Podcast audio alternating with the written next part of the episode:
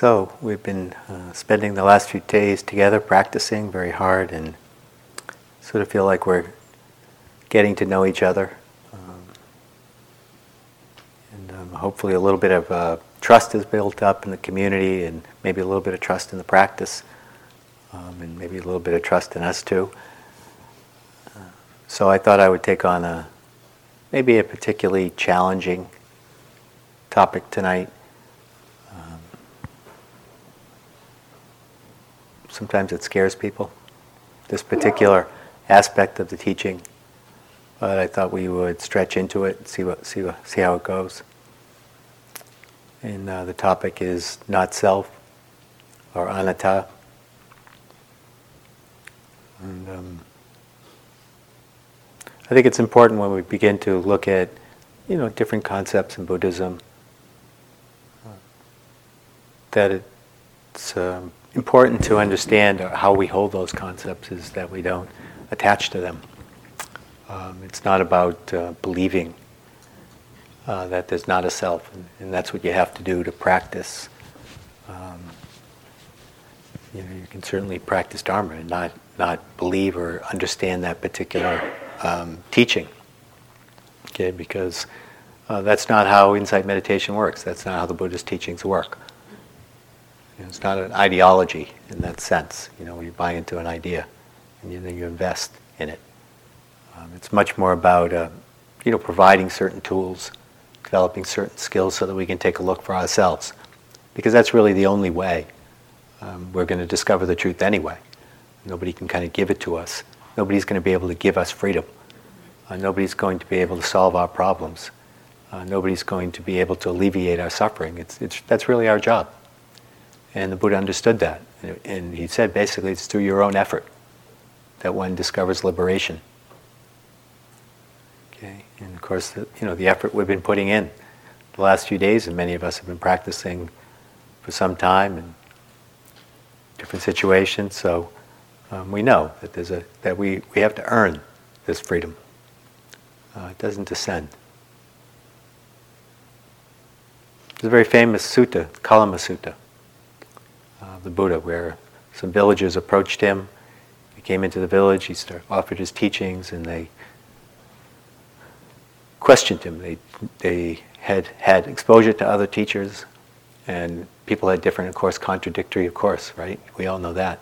Different contra- contradictory teachings and views and opinions, and they kind of were didn't know what to believe, and they said, "Well, why should we believe you?" And he said, "Yeah, that's correct.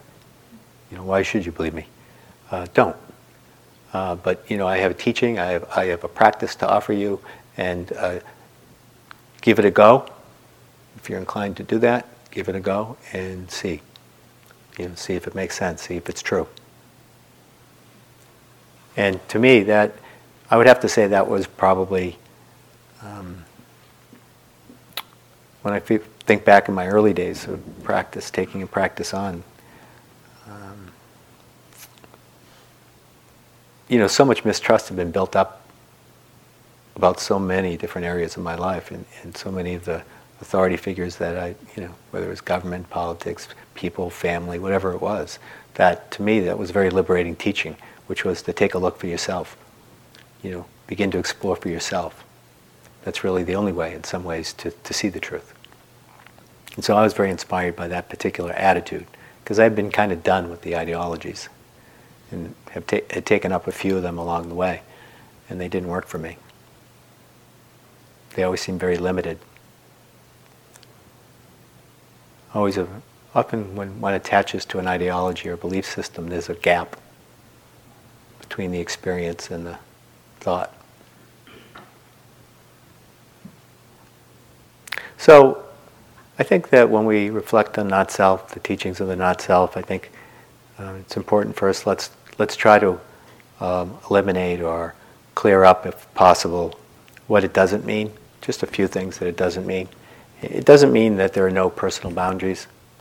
You know, sometimes I think that's what people get afraid of is that you know sometimes some of us have to work very hard at establishing boundaries. When we think of not self, we think of God. You know, um, what does that all mean? It can be quite scary thinking about that. Uh, it doesn't mean that one becomes indifferent. Um, to one's needs or one's personal aspirations, or one doesn't have a personal journey um, to follow. Uh, doesn't um, certainly doesn't lead to the sense. I think sometimes with the concept of not self, people are afraid that it's going to be like indifference even to life itself, um, or indifference to one's own needs, or not taking responsibility for one's actions. I think sometimes that comes up for people when, when they think about not self, or no will, you know, no will, just sort of you're completely in the wind, uh, subject to conditions. So it, sometimes it feels disempowering.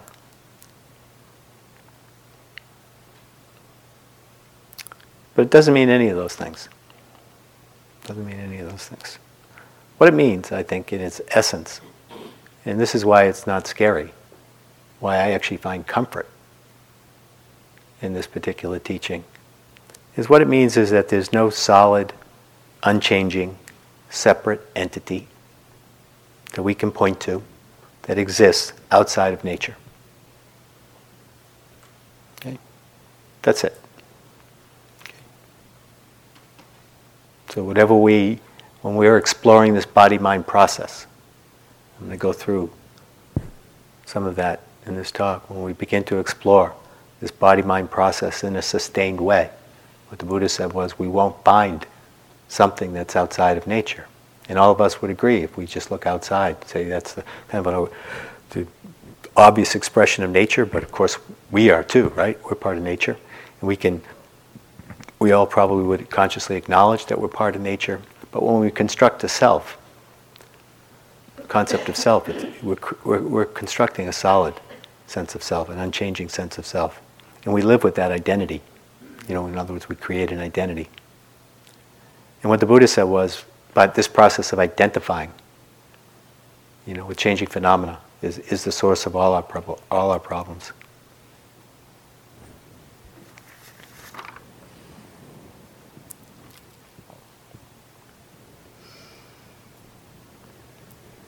I think sometimes we find comfort, you know, a sense of security in believing that there's this distinct self, you know, who's kind of in control, calling the shots directing the show because we want to be in control.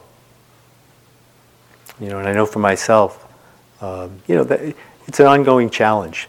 You know, encountering uh, conditions in life, things that come up, and you realize that they're out of your control. And, and I often think that that, um, that awareness sometimes, if there's not enough equanimity or wisdom, uh, that awareness can generate a lot of anxiety. You know, thinking about everything changing, not being able to control it. I get, I get into that driving. That's, I think that's probably, you know, I've kind of looked at that mind state a lot. Um, why I kind of so reactive uh, sometimes to the, um, the uh, habits, mostly of others. Um, and it can generate a lot of anxiety because, and I think what, what's going on is that more and more it seems like uh, there's no wisdom guiding how people are driving. And you know, it's, it's out of control. It, and it actually is gotten more out of control. And so that can generate that anxiety. But there's, of course, a, a different way to begin to relate to that. We'll talk about that in a few minutes. But, but by believing or constructing this sense of self, even though it might provide us with a bit of a security, identity, and I think in some ways that's why we construct an identity to get that sense of security, um, kind of like a refuge in a way. Uh, but what, what, what, the result of that is, is uh, by creating this sense of solid, separate self, what we're doing is we're creating a very small universe. A very, very small universe, a very vulnerable universe. Uh, and in that vulnerable universe, it generates a lot of fear. You know, and we have to protect that. And it also throws us out of harmony because we're not in control of conditions. So it's threatening when change becomes very threatening to the sense of solid self. So times of transition trigger that. When people criticize us, it triggers that.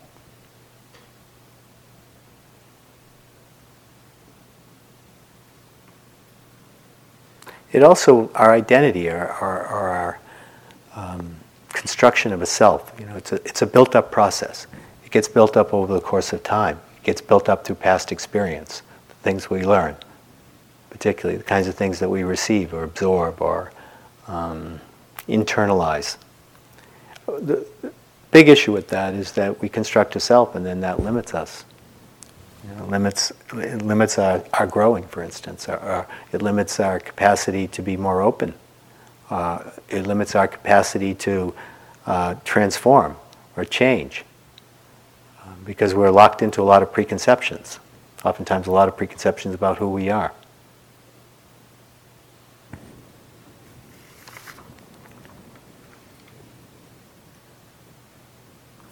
So this teaching of non-self, I'm going to start going into it a little bit more uh, in detail, but um, I think it's very important to, to realize that um,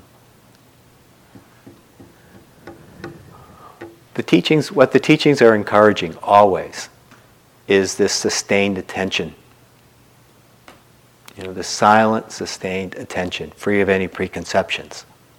And it's training the mind to do that. And of course, the mind doesn't do that very easily because it's deep, deep, deeply conditioned by the past, it's deeply conditioned by the things that we accumulate, and there's a tremendous reliance on thinking. And that thinking is very conditioned. So it's very difficult to discover the new. So what I want us to do is to take a look, try to take a look at, take a fresh look at um, what are the elements, you know, what do we construct the self out of? What, do, what are the experiences that we tend to identify with? In order to construct a self. And the Buddha had a lot to say about this. I don't know how he did it, actually. I mean, he was so organized and clear uh, about his teaching. And, and um, you know, each, each aspect of his teachings, you can spend so much time reflecting on and exploring and, and going more deeply. But certainly, the teachings on non self are very di- deep teachings um, difficult to understand intellectually or, or difficult to uh, see directly. Um, but every time we're really being mindful, you know, we're observing, for instance, an experience that we have, like a mood or an emotion or a mental state or whatever it might be, we're actually we're actually moving into that understanding of not identifying with that particular experience. You know, we're, we're, uh, we're not identifying with as much if it's an object of mindfulness. So the, the Buddha's teachings on not self. What the Buddha said is we construct the self out of this, what he called the five aggregates of clinging, things that we identify with. The, in Pali, it's the khandhas. And I'll just list the five uh, aggregates and define what they mean, and then we'll go into each one. One is the body. Well, it's materiality, material form. Predominantly, it's usually pointing to the body. Um, second aggregate is feelings. And feelings are a little bit different. We'll go into that in a minute. But feelings are, there's basically three kinds of feelings there's pleasant feelings, there are un- unpleasant feelings, and there are neutral feelings. And what he means by feelings is not so much what we think in the West, like when we say we're feeling happy. Feeling meaning emotion or state of mind. Feeling means a tone or a texture to a particular experience. So a sound could have a pleasant uh, feeling quality to it. It could have an unpleasant feeling quality to it, or it could have a neutral feeling quality to it. Uh, the body, of course, can have both pleasant and unpleasant and neutral feeling in the sensations themselves. Um, even uh, thoughts, for instance, uh, can be pleasant. They can have a pleasant feeling quality, an unpleasant feeling quality, and neutral feeling quality. And he spent a lot of time talking about um, the different relationships to feeling qualities. In other words, certain feeling qualities we react or relate to in different ways. Pleasant ones we cling to, unpleasant ones we contract around or push away. Neutral we often ignore, we don't actually see, we're not often conscious of them. There's disinterest. So the second is feelings. The third place that we identify or construct the self is on perception. Again, perception, very briefly, is recognition you know, recognizing, you know, looking at the color of the wall and labeling it, yellow, white, looking at the floor, calling it a floor. You know, that's perception. We're recognizing something. Fourth is mental formations, and this covers a wide range of experiences, thoughts, emotions, moods, states of mind, reactions that we have. Um, those are all mental formations. And uh, clearly, uh, we, we go into this in a minute, but we can certainly see that there's a strong tendency to identify with our thoughts. For sure. It's huge. Tremendous source of suffering is when we identify with emotions. Take them, and identifying what we mean by that is claiming it as me or mine. You're taking it as who you are. And we can see that, we, maybe we can see, but we, we need to see how that causes us so much trouble. How it, it knocks us out of harmony. It creates a lot of conflict in us when we claim these things as me or mine, because it knocks us out of reality. Fifth is consciousness, and that's the knowing faculty of mind. The knowing faculty of mind. The observer, the observing. Okay, the observing. So the body. Uh, I won't spend too much time on this because uh, most of us already understand this one, I think. How identification with the body, claiming it as me and mine, uh, how that causes us trouble. And we can actually, this, this one's a good one because it, I, I think it's probably the easiest in some ways to understand how identifying or claiming something as me and mine, first, how off it is, like how unreal it is, but also like how much suffering it causes us. And in this culture, um, it's pervasive. It's, it's very transparent, actually, I think. Just have to have a, just a little degree of wisdom to, to, to realize it, to begin to question um, how the culture relates to the body and, and how much suffering it causes. Basically, you know, the culture places a tremendous amount of,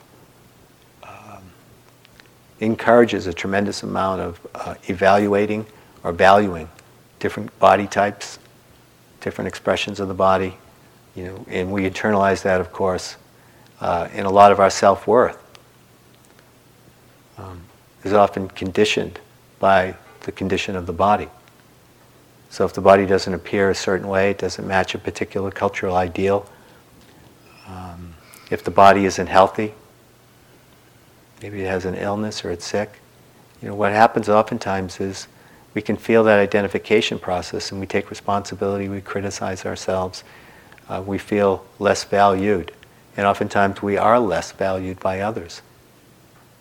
And we can see the suffering that comes out of that. And here we have a body that you know, we certainly want to take care of the best we can, but we don't have the ultimate say over it. If we did, we might not choose aging.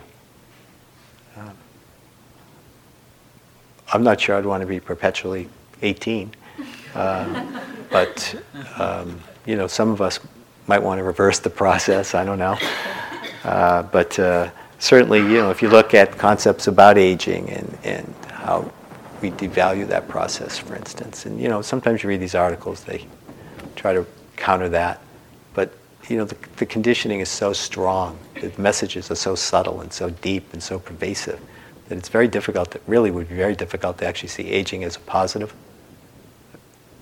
Most people will say they hate it. Um, I won't say most meditators would say that, but, but I see it on TV all the time. People say, I hate aging, I hate it. How can I, you know, these books, Stop Aging. And I just saw this book, Stop Aging. Yeah. I, I'm going to read that book. I'm just dying to see how we're going to stop aging. Yeah, right. There's no, not a lot of Dharma in that, put it that way. It's feeding delusion, to be quite frank maybe the intentions are good. Maybe there's a way you can, you know, affect aging in certain ways. I'm sure there is. But stop it. Not yet. I don't know. Apple might come up with something. They're pretty smart. And so, know, I've been teaching Dharma a long time. And you would think I would be past that point of identifying with my body. But just to kind of give you a, a sense of how pervasive um, this conditioning is and how insidious it is. I remember a few years ago. I could lie and say it was 30 years ago, and it probably would be. you'd think I was past it just a few years ago, but not true. I was, I was at a gym. I was in this gym, this large gym. And, and you know, if you've been in gyms, some of the walls have mirrors on them. And uh, I was, at that time, I was working on those, you know, those kind of machines, what do they call them, uh, Nautilus type machines, that kind of thing like that. And I'd been doing it for a while. And, you know, I, I don't feel like I over-identified too much with the body, but it, there's a certain identification with it. And you know, mostly I'm doing it for my health. But I'm, you know, when you're doing those things, you have to look in the mirror. You got no choice. So you close your eyes, and then people think you're a little strange. Uh, so I keep my eyes open, and you see yourself in the mirror. And after like six months or a year, I started noticing I was getting a little stronger. And you know, the shoulders are changing. You know, this is going on. This is going on. And I started feeling, you know, and I, I looked in the mirror. I said, "Geez, you know, it's looking okay. Looking okay." and then this guy walks between me and the mirror. He has like tree trunks for arms. I mean, he's huge, like m- massive. And immediately I felt incredibly skinny, like just like a stick. Unfortunately, I have a good sense of humor, uh, even about my own dilemmas most of the time. And I saw, you know, just how not only was I identified with my body, you know, taking it as self, pleased with it. And there's nothing wrong with this. I'm, you know, I'm not placing, you know, not condemning that particular mind state, but it, but it, there is a subtle form of identification in it for sure. Um, but then I'm also comparing. So not only am I creating a self out of my body, I'm comparing it to a self.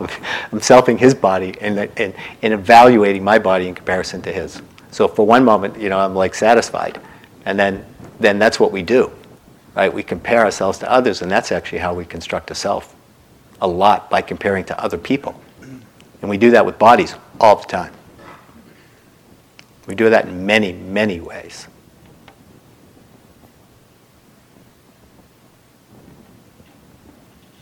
So this kind of identification with self, uh, I mean the identification with the body, very interesting thing to look at. Because the, the downside, the, you, you know, there's a playful side if you can see it and, and realize it, and if it's more transparent. And it's tremendously liberating to not be, to begin to let go of that identification with the body. You can imagine, just when we're identified with the body, how much non-relaxation and how many judgments come into that. How what a lack of freedom that is. And when we can begin to relax and begin to see the nature of the body, um, there's a lot of freedom in that, and there's a lot less fear, you know, a lot less self-criticism, and a lot less criticism of others, a, lot, a lot less bias and all sorts of stuff. So that we're really dropping a, a big burden. And in this process of uh, less dropping an identification, it comes through just paying attention to your body, seeing the changing nature. You know, I've mentioned the fact that the body is an energy system. Well, it's not always going to feel like an energy system. When it gets sick, or you look in a mirror, or whatever it might be, it might you not, might not experience it as an energy system. But it's important to see it at, at deeper levels, below the, the level of appearance. Because in that process, slowly but surely, there's less identification. We're letting go of claiming it as me or mine. And we may, maybe we'll never get to a place where we completely don't identify with the body. And non identification doesn't mean that you're indifferent. I think sometimes that's what people take it as. Like non identification means you're distancing yourself from the experience. It's quite the opposite. In Dharma practice, it's not about indifference, it's not about distancing yourself from the experience. It's about becoming much more intimate, seeing the experience very close. You have to see it close in order to be convinced. You have to know it really well. And you have to also know suffering really well before we're convinced to let it go and move on and recognize we don't need to cling.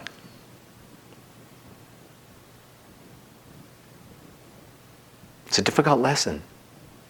It's a difficult lesson, and we have to see it over and over again. So as we go explore deeper, we begin to see the impermanent nature of the body. We see its changing nature. And just in that process, uh, there is a letting go of the identification.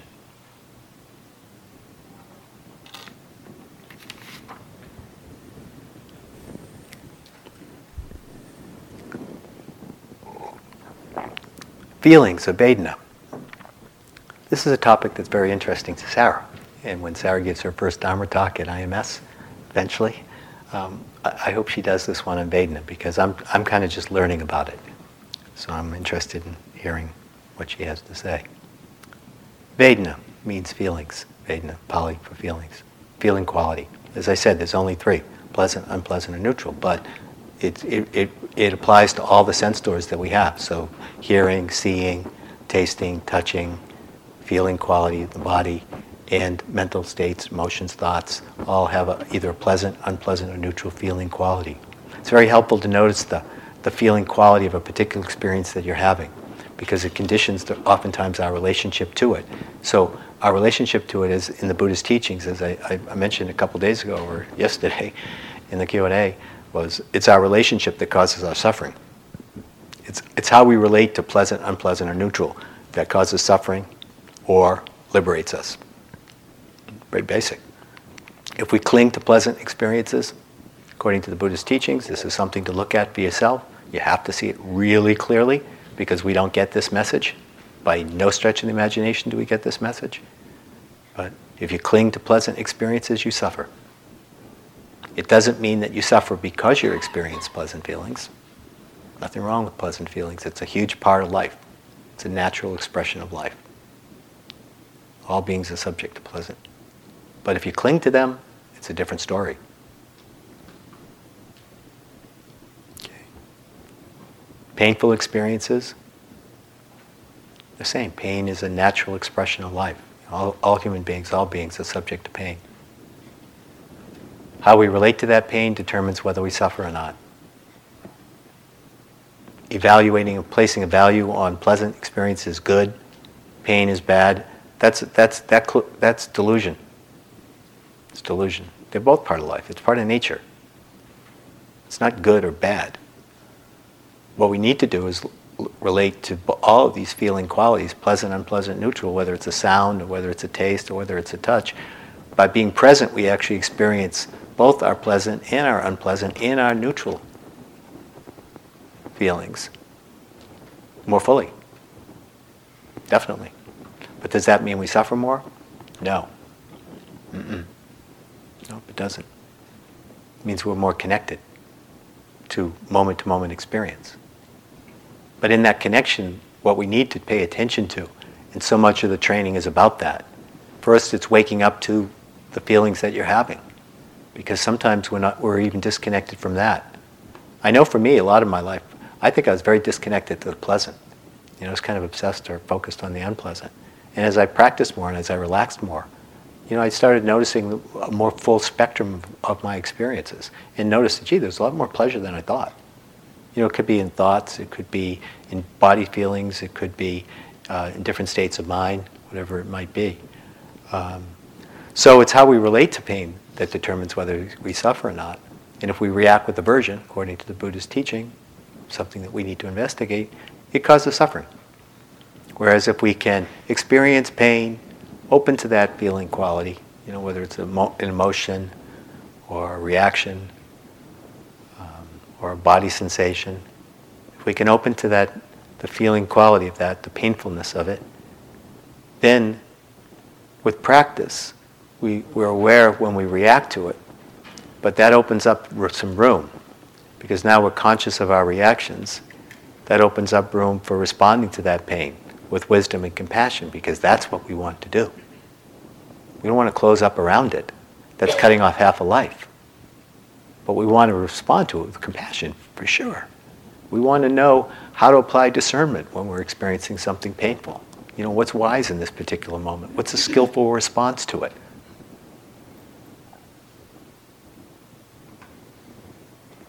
But when we see feelings coming and going, the pleasant coming and going, the neutral coming and going, the unpleasant coming and going, not indifference doesn't arise, but more equanimity arises. An ability to experience it fully, but not cling. Because we know that if we cling, we suffer, but we also know the nature of that pleasant experience is that it's going to change. It's not going to stick around. So we don't want to invest our entire energy in the pleasant. We don't want to invest our happiness in avoiding pain but it requires an enormous amount of training and skill to relate to those in different ways. in ways that are creative, in ways that free us, in ways that lead to peace and harmony within us.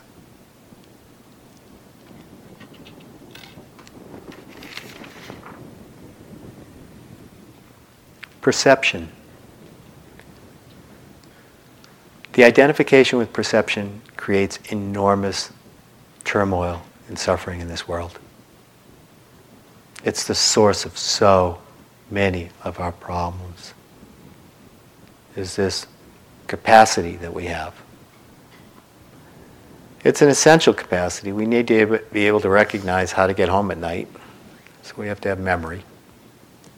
You know, we have to remember people's names, even though I'm pretty bad at it. Uh, but you know, we need to be able to have that function. But it causes a lot of trouble when it's conditioned. You know, it causes a lot of trouble when we learn to label ourselves or others based on other people's ideas, based on other people's stereotypes, based on people's bias. And perception is quick. You know, we draw conclusions quick, instantly almost. Very interesting when you co- this contact and perception arises. Label. It's not to say labels are bad. It's your relationship to that label that matters. In other words, if you buy into the label as reality, that's the truth. How you're perceiving that person, or how you perceive yourself, you're in trouble. It justifies so many things. If we perceive someone as the enemy, look at what that does, rather than as human beings.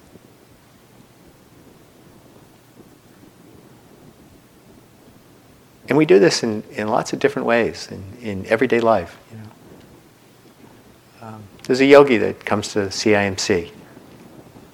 I have a lot of love and affection for this yogi, and, and he, he can stir up a little bit of trouble along the way. Uh, and there's a great story he shared with me, and I asked him if I could share it with others, and uh, it's fine that he's happy to do that. Gets a kick out of the fact that I found this story that interesting. Um, his name is George.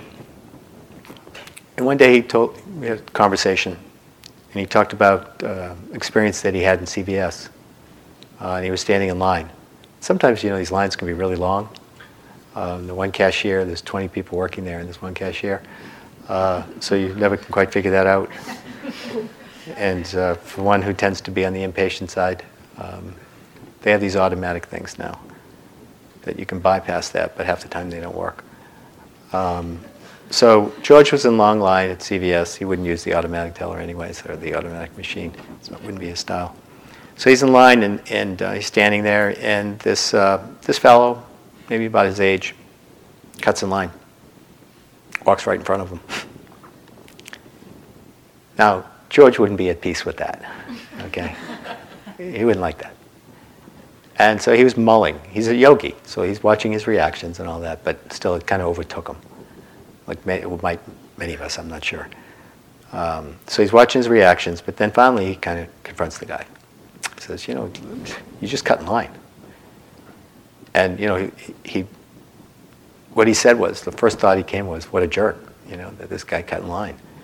Um, so then the guy turns to him and, you know, it turns out and tells him the sto- this guy tells him the story about his life a little bit about the fact that he just had some kind of surgery and he was in line paying for medication, and he was very disoriented.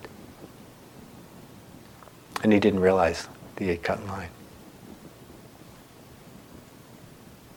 So George took a lesson from that. You know, and the lesson, of course, is slow down those judgments. You know, perception is lightning fast. And it really gets, it takes us out of touch, you know, with our connection to others creates that separation. It's huge. You know, it's huge when we identify with that, when we take our perceptions as real. We create that self in other.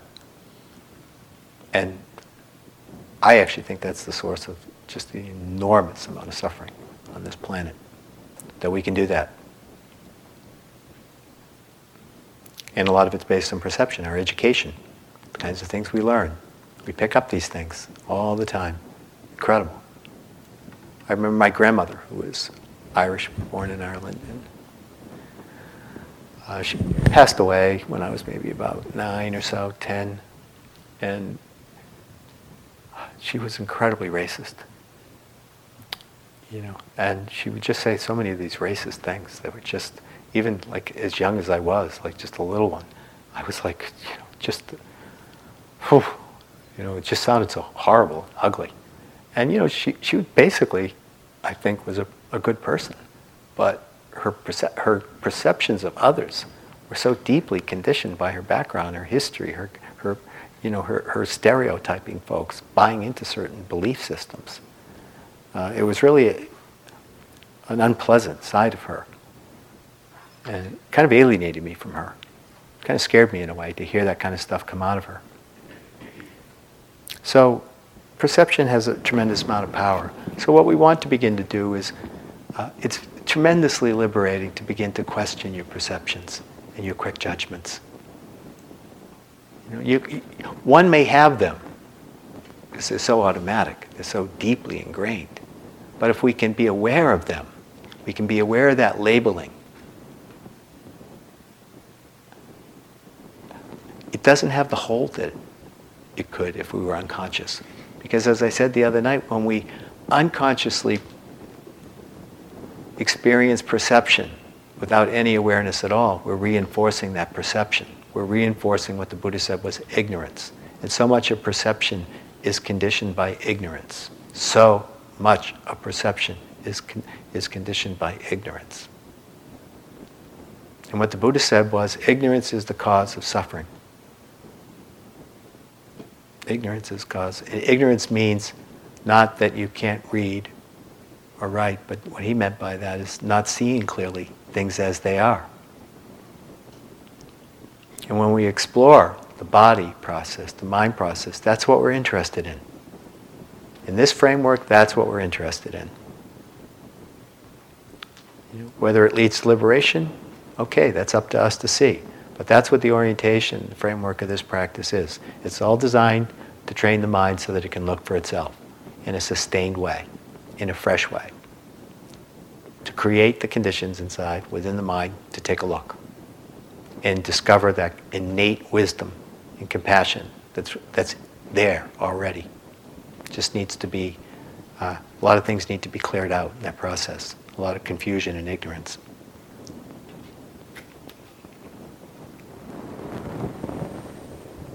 Wow.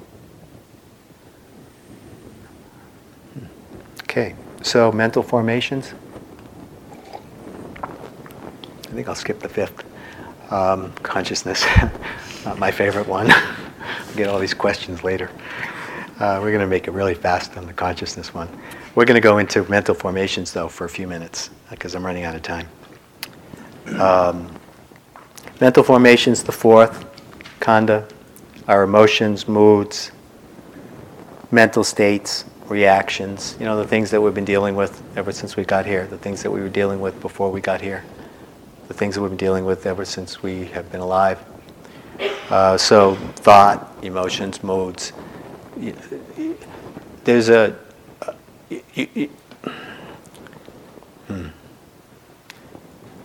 I can't underestimate the radical shift that occurs when we take up a mindfulness practice and we start relating to our thoughts, emotions, moods, and reactions as mental objects. It's, it's like turning this cruiser, this long, big steamship that's heading in one direction. And as soon as you start practicing mindfulness, the wheel just turns slightly in the direction of freedom. You know? It's huge. It's a different way of living your life, and it's tremendously freeing, and it liberates us from our suffering around mental thoughts, emotions, moods. Because when we can begin to see them for what they are, not me or not mine, but arising under certain conditions, expressing themselves in certain ways. Forms of energy. You know, it's not that they're meaningless, but their nature is, is, is that they change. They're not who we are. We define ourselves by our thoughts and our emotions and our moods. Place value judgments all the time good, bad. Peace is good, restlessness is bad. Having energy is good. Sleepiness is bad. Boredom is bad. Interest is good. That lunch was great. Well, that's not really a good example. Um, just came to mind. Um, yeah, it's not a mental state, but there are mental states around it. um, okay. Uh, so let, us take very, very, very briefly uh, the mental state of fear, the energy of fear. So we all experience fear. Many of us experience anxiety. I'd say anxiety is an epidemic in this culture. Lots of good reasons for it. We don't have to go down that road. But let's just say it's a predominant experience for many people. Um, and uh, what, we, what we see is that there's a strong tendency when anxiety, fear, or worry arises, there's a strong identification with that particular energy. Not only is it a contracted, unpleasant experience, but there's a strong tendency to take it as me and mine. And we can see how that gets expressed, how uh, the kind of suffering it, it um, creates. Because, first of all, when we experience fear, we don't experience it with an open heart. So we often don't learn from it. You know, it's a habit of mind.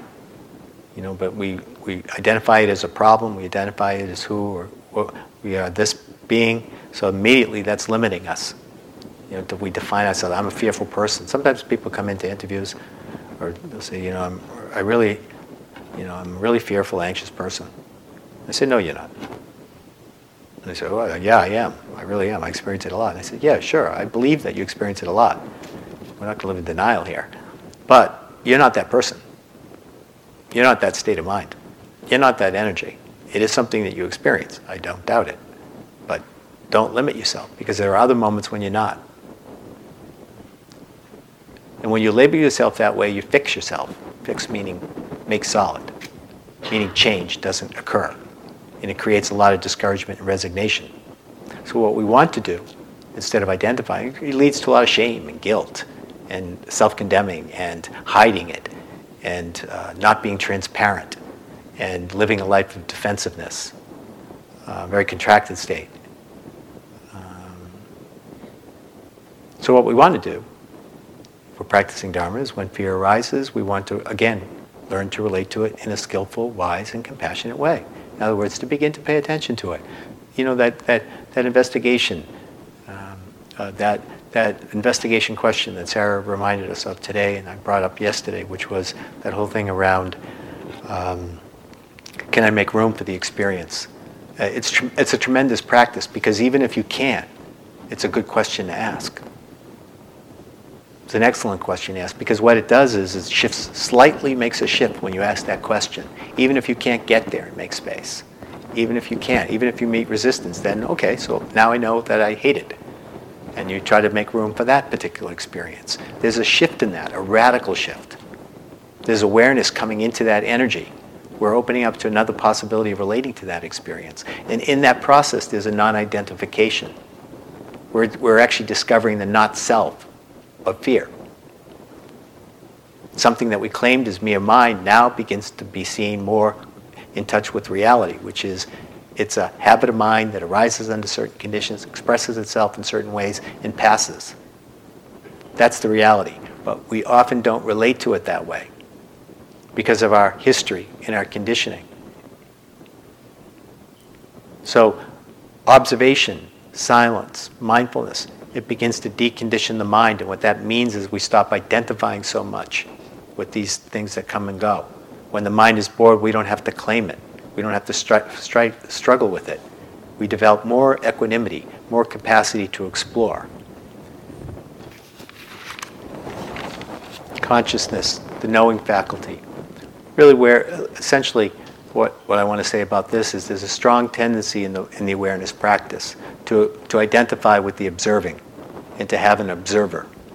You know, this, an obser- and having the observer is actually a concept. There's observing happening, for sure. That's a process, dynamic process. But the observer is something that we're imposing on the observing. It's, back, it's in the back of the mind saying, I am observing.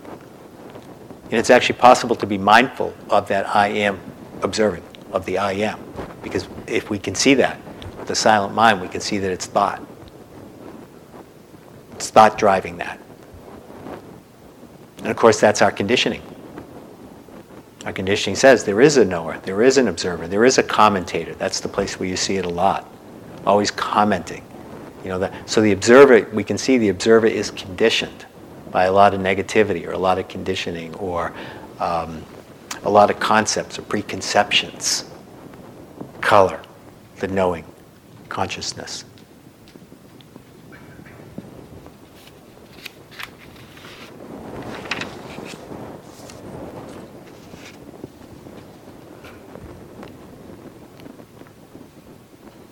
So practice leads to freedom.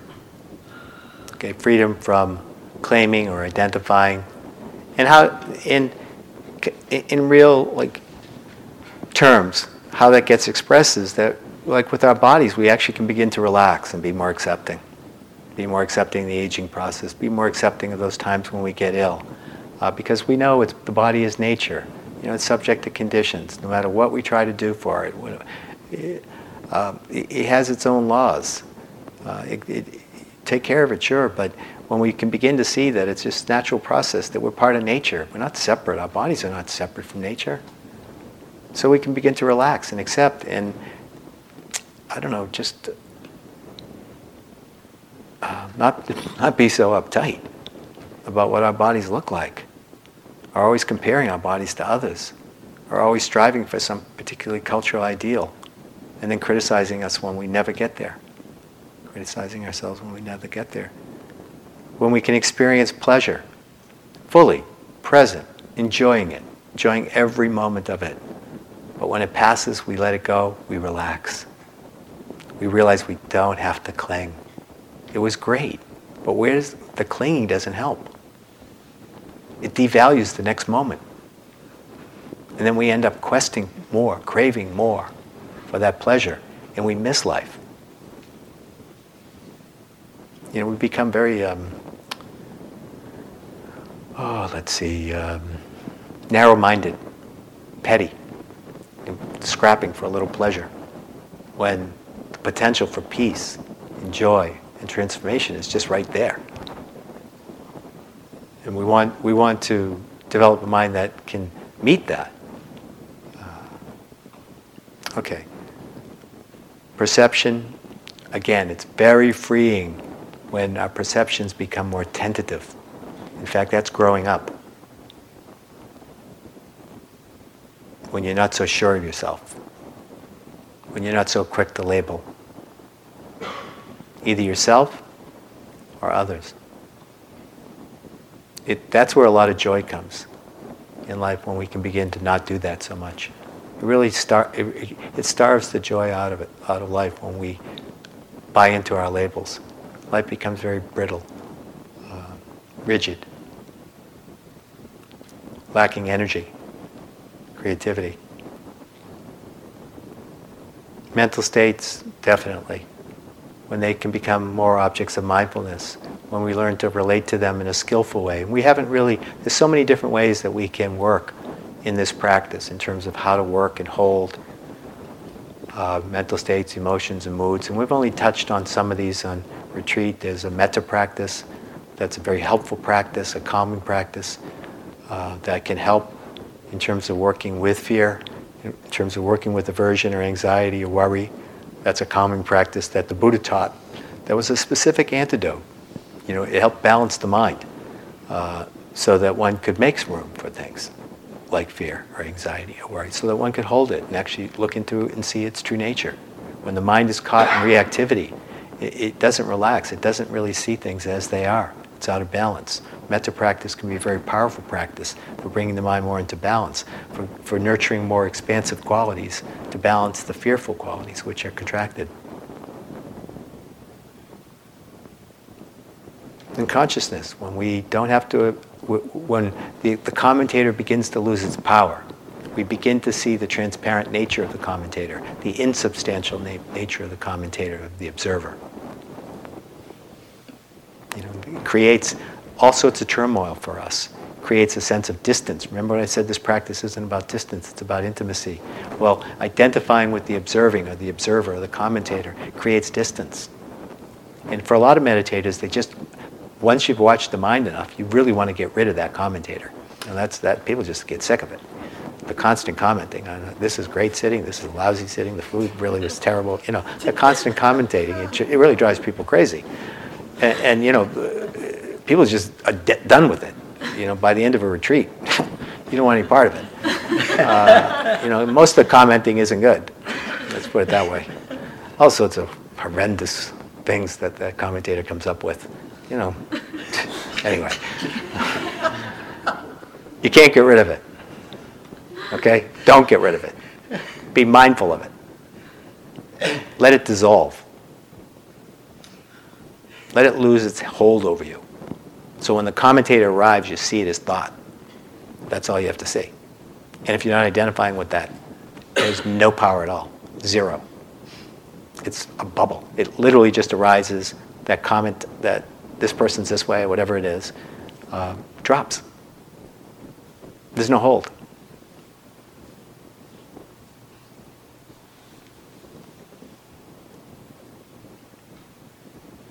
And a lot of compassion comes out of practice through this understanding. I think that's crucial. You know, there's ways to cultivate compassion. Sometime down the road, we'll talk about that more, maybe in another retreat. Uh, but compassion is a natural expression of this wisdom, of this understanding um, that we're not separate beings, that we're not a part of nature. And so, why create that separation? You know, why construct these ideas or labels about people? Why? Because we're afraid. You know, we don't need to do that anymore.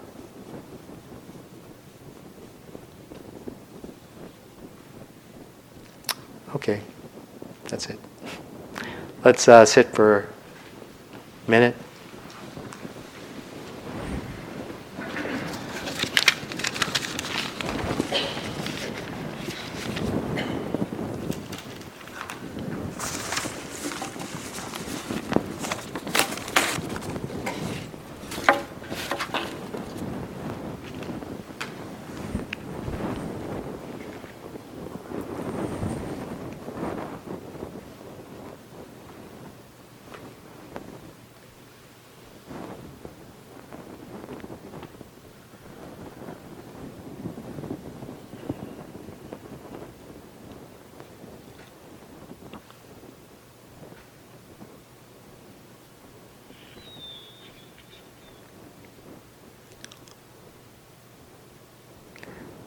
May all beings have ease of mind.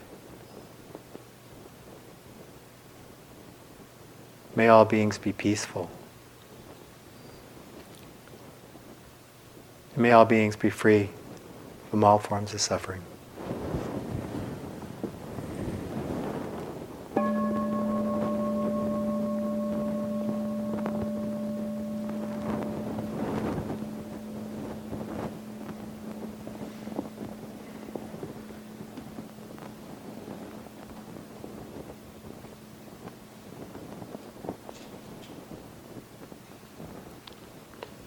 So moving into a walking practice, keeping the mindfulness as you stand up and move out of the meditation hall.